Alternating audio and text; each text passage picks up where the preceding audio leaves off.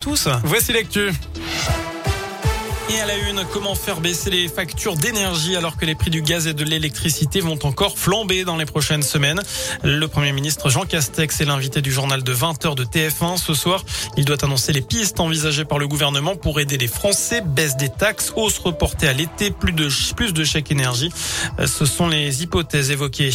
Bas les masques à l'école, dans l'Allier et la Haute-Loire à partir de lundi. La liste des 47 départements concernés a été publiée ce matin au journal officiel. Des départements où le taux d'incidence est en dessous des 50 cas pour 100 000 habitants sur la dernière semaine.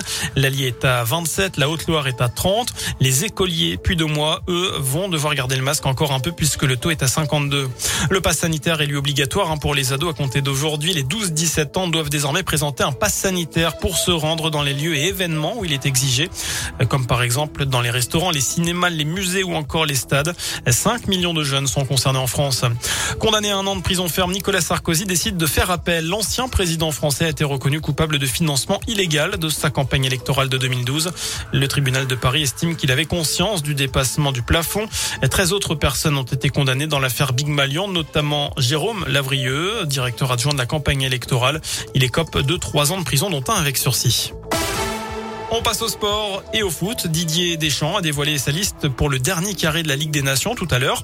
Olivier Giroud et Steve Mandanda n'ont pas été convoqués, contrairement à Aurélien Chouameni.